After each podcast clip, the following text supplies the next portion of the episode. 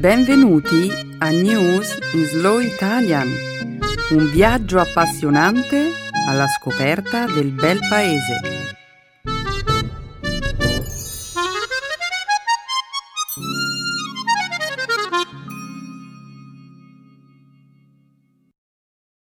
È giovedì 24 ottobre 2019.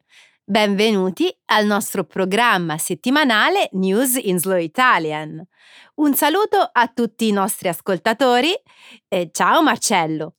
Ciao Romina, un saluto a tutti.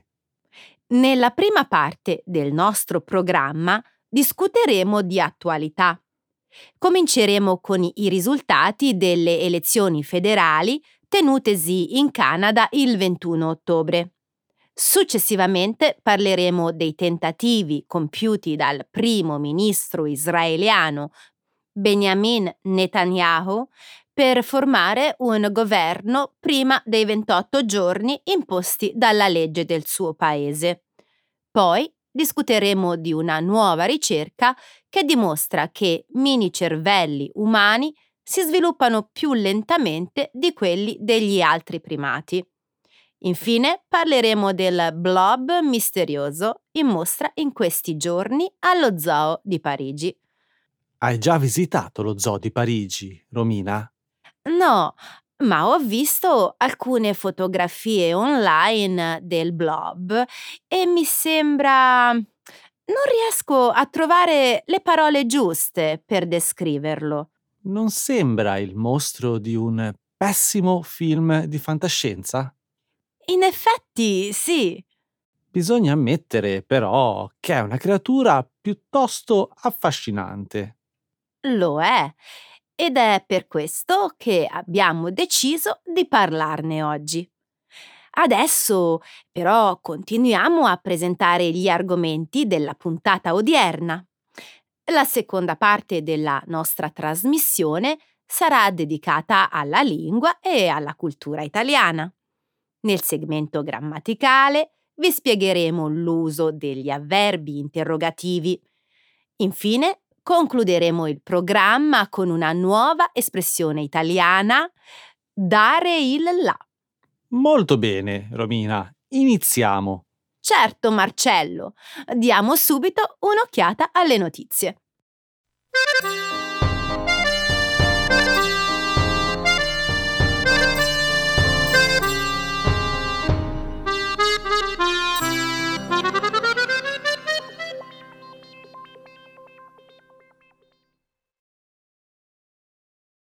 Trudeau vince il secondo mandato come primo ministro, ma perde la maggioranza. I canadesi sono andati alle urne.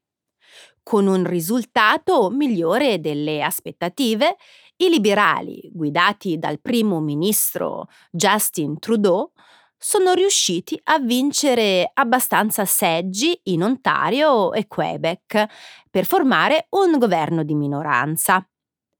Nonostante i risultati preliminari abbiano indicato il Partito Conservatore guidato da Andrew Scheer come vincitore del voto popolare con una percentuale del 34,5%, i liberali con il 33% delle preferenze hanno guadagnato 156 seggi, 20 in meno delle precedenti elezioni, mentre i conservatori ne hanno vinti solo 122, ma con un guadagno di 24 poltrone.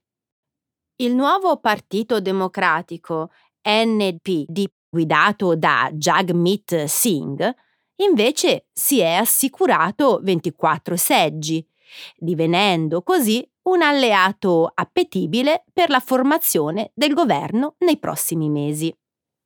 Il risultato elettorale ha mostrato nette divisioni all'interno del Canada. In Alberta e in Saskatchewan, per esempio, i liberali hanno avuto un tracollo quasi totale, mentre hanno vinto in Quebec, Ontario e nel Canada Atlantico. Questa elezione è stata caratterizzata anche dal ritorno del Bloc québécois in Quebec. La campagna elettorale di Justin Trudeau è stata segnata anche da numerosi scandali e brutte figure. Trudeau, infatti, ha dovuto ammettere di aver indossato la maschera blackface in almeno tre diverse occasioni in passato e di essere stato al centro di uno scandalo, eh, fatti che lo hanno portato a perdere gran parte della sua popolarità tra i canadesi. Non credo che Trudeau abbia vinto con un margine tale da poter dire di non aver perso. È vero, eh, non potrà più contare sulla maggioranza come faceva prima, ma rimarrà primo ministro, cosa che per lui conta più di tutto. Il non aver vinto il voto popolare poi gli creerà sicuramente ulteriori problemi. Questo in una democrazia è un fatto piuttosto serio. Esattamente. Queste elezioni sono state generalmente interpretate come un giudizio sui quattro anni di governo di Trudeau e personalmente non credo che la gente li abbia valutati positivamente. Dire che Trudeau è riuscito a resistere è un modo più gentile per descrivere la situazione. Marcello, secondo i maggiori sondaggi per gli elettori canadesi, i problemi più importanti riguardano il cambiamento climatico e la sanità. Il leader del partito conservatore, Andrew Scheer, ha promesso di revocare i sei punti chiave della politica di Trudeau sul clima, come la tassa sulle emissioni di carbonio, se avesse vinto. Penso che questo abbia inciso parecchio sul risultato di questa elezione. Indubbiamente questo fatto ha giocato un ruolo importante. Parliamo anche del grande successo del Bloc québécois, il partito che lotta per l'indipendenza del Quebec, che ha quasi triplicato i seggi. Questo forse creerà problemi al Canada in futuro. Sicuramente.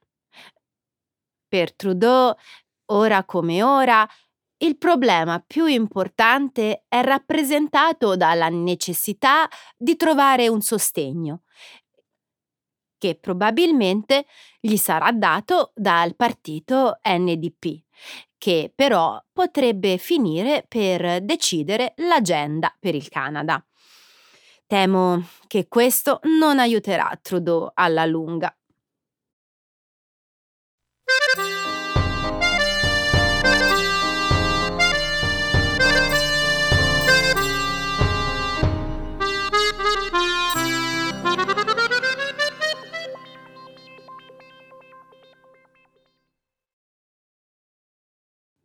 Il primo ministro di Israele Netanyahu non riesce a formare il governo. Israele si trova ad affrontare uno stallo politico e la sempre più concreta possibilità di dover indire le elezioni per la terza volta in un anno, dopo che il primo ministro Benjamin Netanyahu ha ammesso di non essere in grado di formare un governo ben prima della scadenza dei 28 giorni concessigli. Questo dà al suo rivale, l'ex capo di Stato Maggiore della difesa israeliana Benny Gantz, la possibilità di provare a formare un governo nonostante ci siano poche speranze di successo. Il partito di Gantz, il bianco e blu, infatti, ha la maggioranza dei seggi nella Knesset, ma non abbastanza alleati per creare una coalizione. Netanyahu, nonostante sia riuscito a creare una coalizione tra il suo partito Likud, i sionisti religiosi e altri partiti ultraortodossi, per sei seggi non ha raggiunto il numero di poltrone necessarie per formare un governo. Gantz, di contro, potrebbe riuscire a persuadere uno dei partiti ultraortodossi ad allearsi con lui o convincere una parte del Likud a unirsi a lui.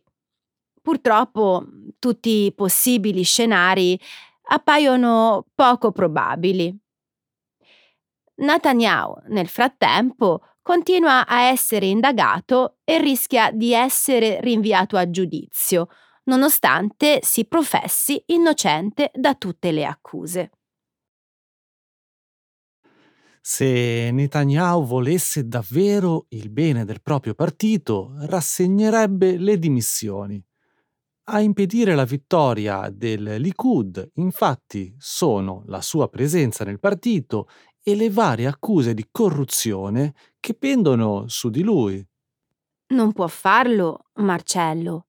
Da quanto ho letto, pare che la Procura di Israele, che lo accusa di corruzione, abbia delle prove contro di lui.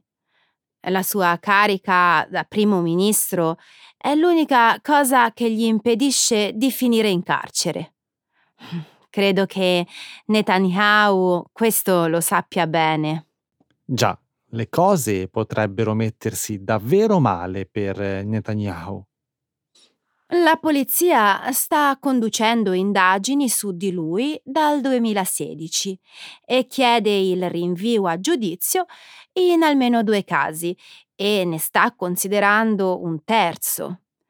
Si parla di stravaganti forme di corruzione che coinvolgono lui, la sua famiglia, in particolare la moglie, in cambio di favori. In un caso eh, è accusato di aver cercato un accordo con l'editore di un quotidiano per avere una copertura mediatica positiva in cambio di una legge che avrebbe danneggiato un giornale concorrente. Davvero? Eh sì.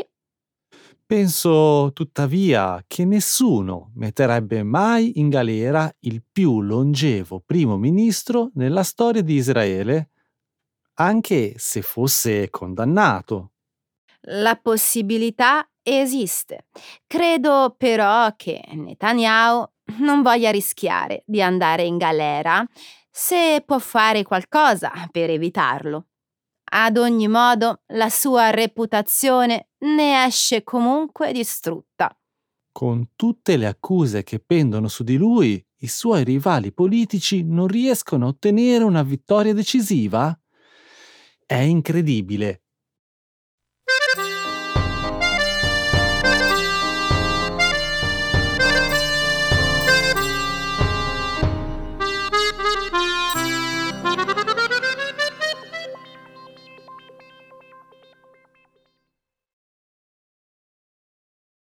Uno studio mostra che tra tutti i mini cervelli dei primati studiati sinora, quelli degli umani crescono più lentamente. Un gruppo di ricercatori svizzeri ha pubblicato sulla rivista Nature uno studio in cui si descrive la crescita di mini cervelli ottenuti in vitro partendo da cellule staminali umane, di macaco e di scimpanzé. Le staminali, nonostante siano oggetto di forte discussione, sono cellule madri che possono differenziarsi in diversi tessuti e, per questo motivo, sono largamente studiate dai ricercatori. In base a quanto riportato nello studio, in un periodo di circa quattro mesi, le staminali si sono sviluppate in cellule cerebrali o mini cervelli, raggiungendo la dimensione di un pisello. Il gruppo di ricerca è stato quindi in grado di mettere a confronto le fasi dello sviluppo cerebrale in tutte e tre le specie di primati. Nonostante la fase iniziale di sviluppo degli organoidi cerebrali sia stata la stessa per le tre specie, quando le staminali hanno iniziato a differenziarsi, la velocità del processo è apparsa sensibilmente differente. Le cellule neuronali umane, infatti, si sono sviluppate più lentamente delle altre, seguite da quelle di scimpanzé e di macaco. Secondo Treutlein, uno degli autori dello studio, la spiegazione della minor velocità di sviluppo delle cellule cerebrali umane sarebbe da ricondurre al maggior numero di connessioni neuronali, responsabili di funzioni cerebrali superiori negli umani rispetto agli altri primati. Nonostante uomini e scimpanzé condividano gran parte del DNA, i cervelli delle due specie di primati sono molto diversi. Un giorno ricerche come questa potrebbero essere in grado di determinare cosa ci rende di fatto umani.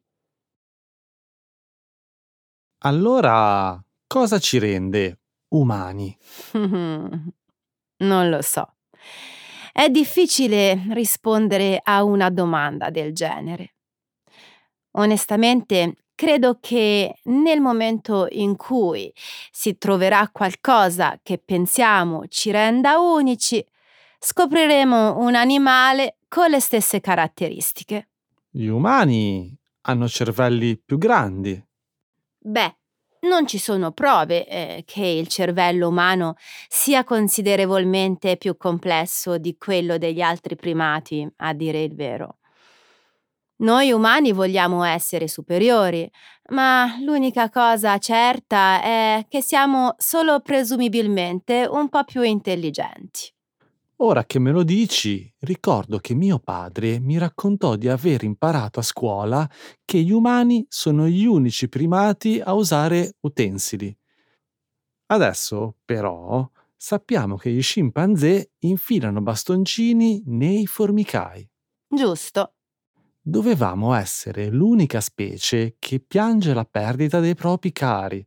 Invece ho visto video in cui gli animali, senza alcun dubbio, sono in lutto. Pensavamo di essere gli unici a camminare eretti, ma ora sappiamo che lo fanno anche i gorilla.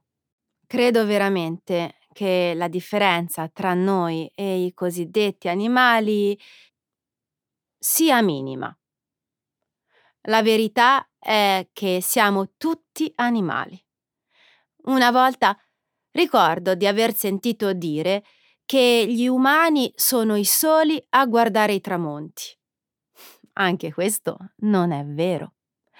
Poi si credeva che gli umani fossero i soli ad avere comportamenti omosessuali.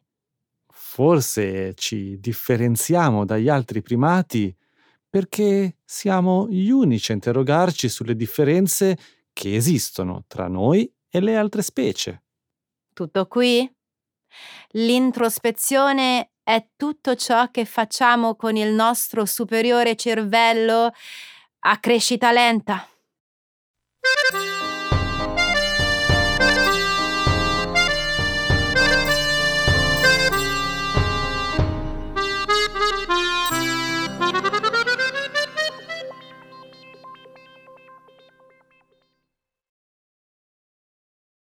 Il Parco zoologico di Parigi mette in mostra un misterioso organismo.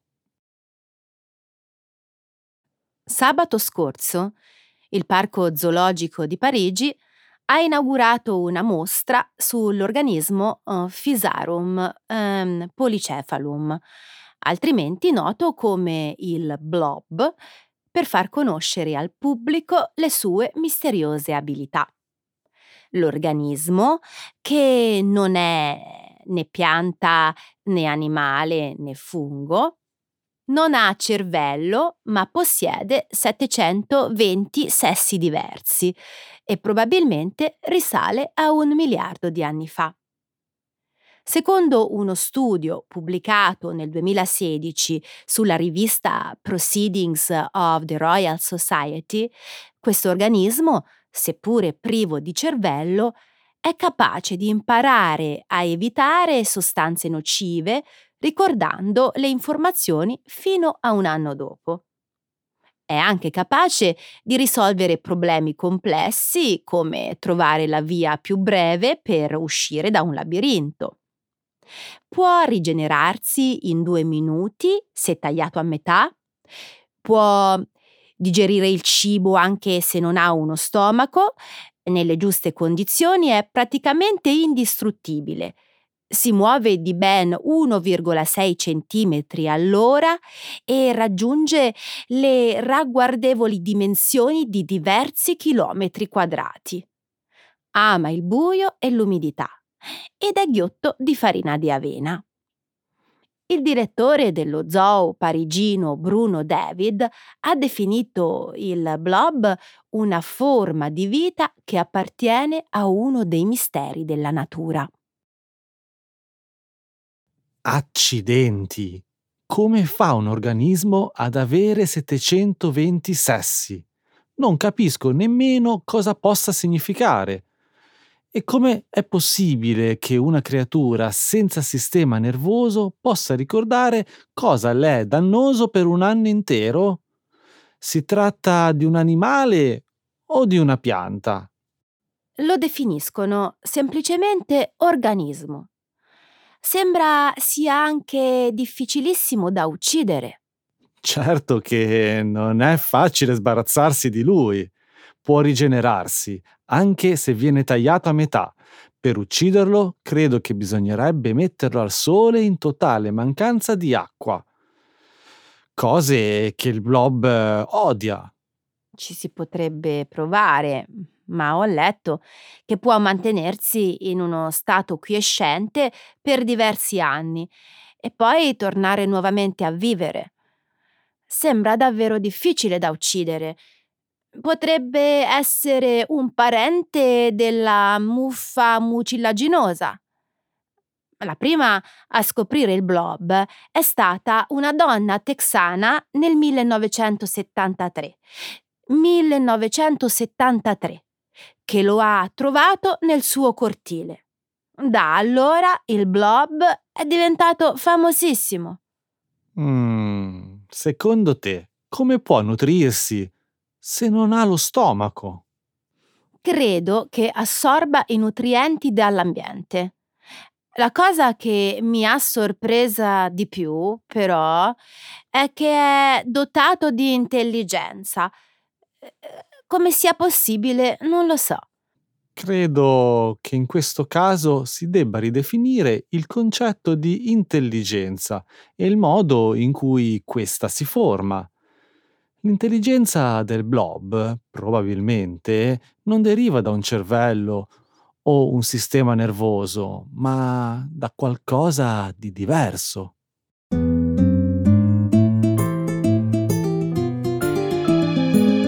Adesso la grammatica. Per capire le regole di una lingua poetica.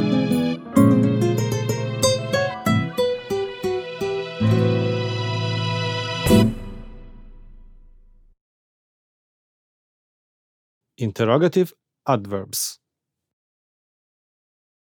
Domani pomeriggio dovrò prendermi cura del mio nipotino di 10 anni e non so ancora come intrattenerlo.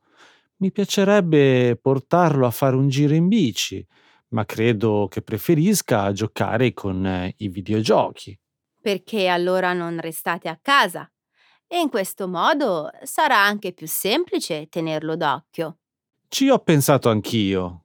Io, però, all'età di mio nipote, passavo il tempo libero a giocare fuori di casa, all'aria aperta.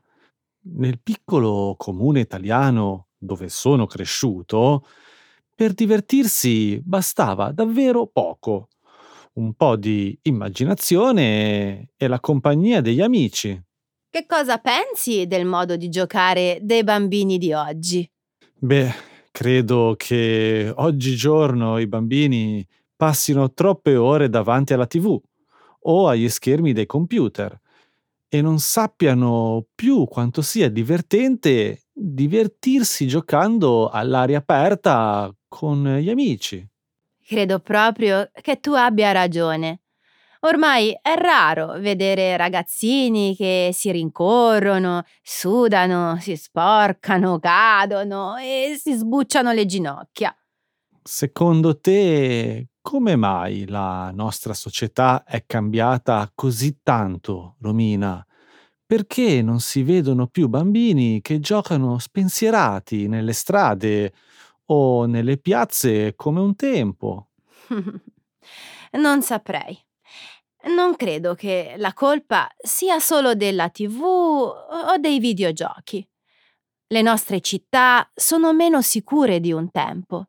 C'è più criminalità e molte più automobili che girano per le strade.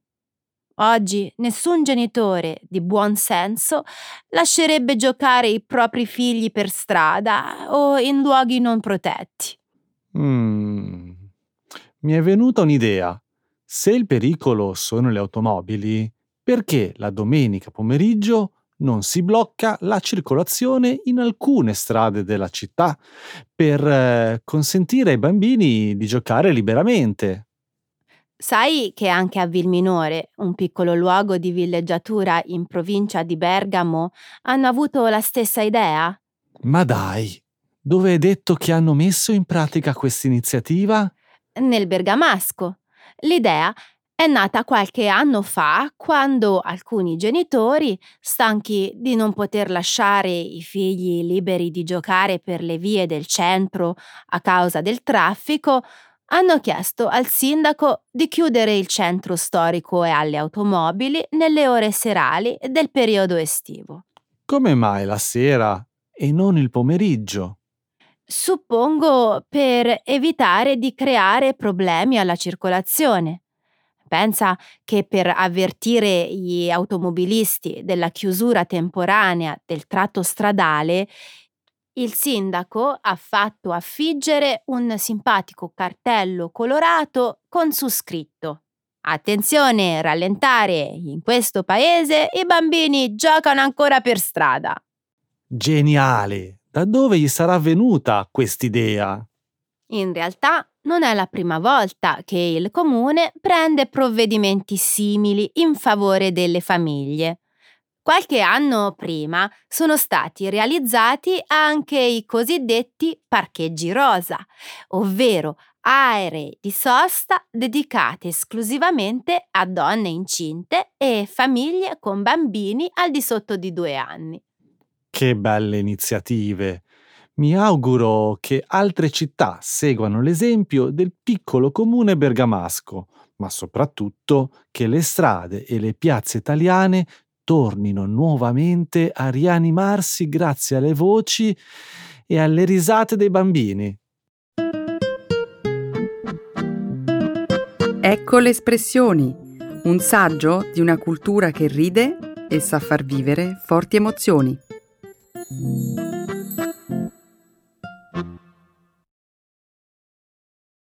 Dare il là, to give rise to.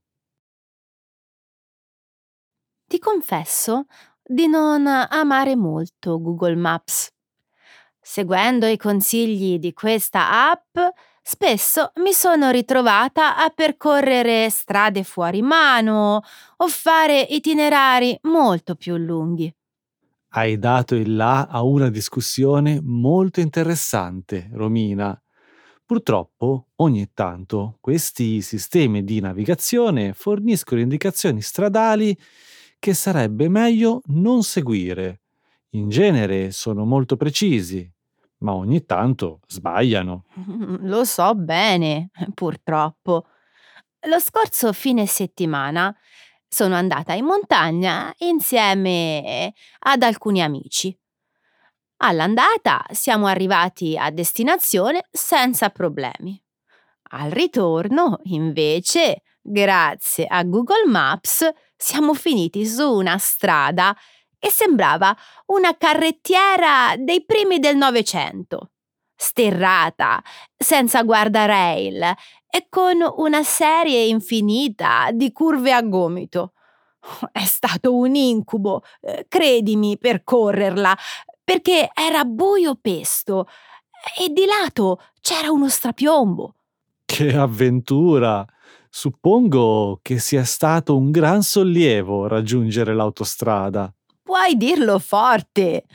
Purtroppo, l'uso dei navigatori, per quanto poco precisi siano alle volte, è imprescindibile oggigiorno, specialmente quando non si conosce bene il luogo in cui ci si trova. Mi hai dato il là per parlarti di una notizia che ho letto sul giornale. Sai cosa hanno fatto nel comune di Baunei per ovviare al problema ricorrente dei turisti bloccati su strade impervie per colpa dei suggerimenti di Google Maps? L'iniziativa è diventata virale e ne ha parlato perfino la CNN. Dove si trova Baunei?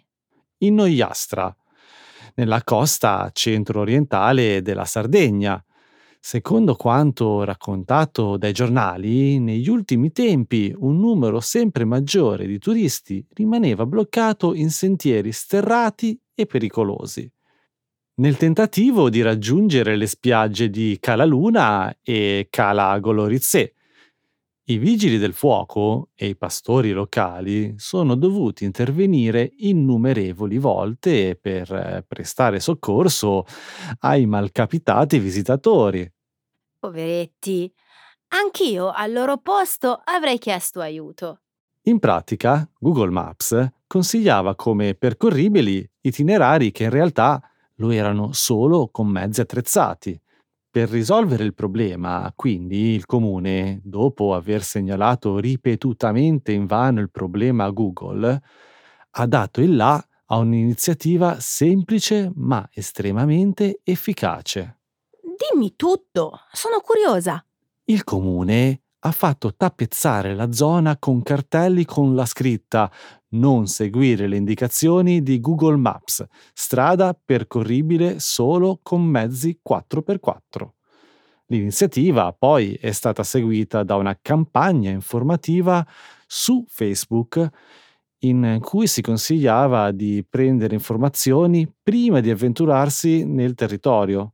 Credo che questa vicenda sia un ottimo esempio per dare il là a una riflessione.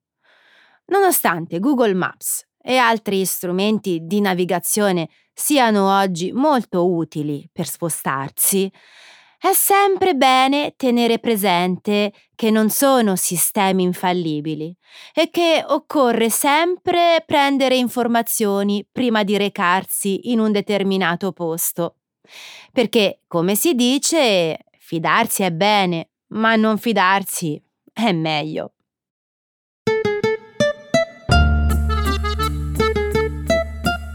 Ed è venuta adesso l'ora di dare il là ai nostri saluti e quindi a risentirci la settimana prossima. Grazie mille Marcello. Grazie a te Romina e un bacione a tutti gli ascoltatori. Ciao. Ciao!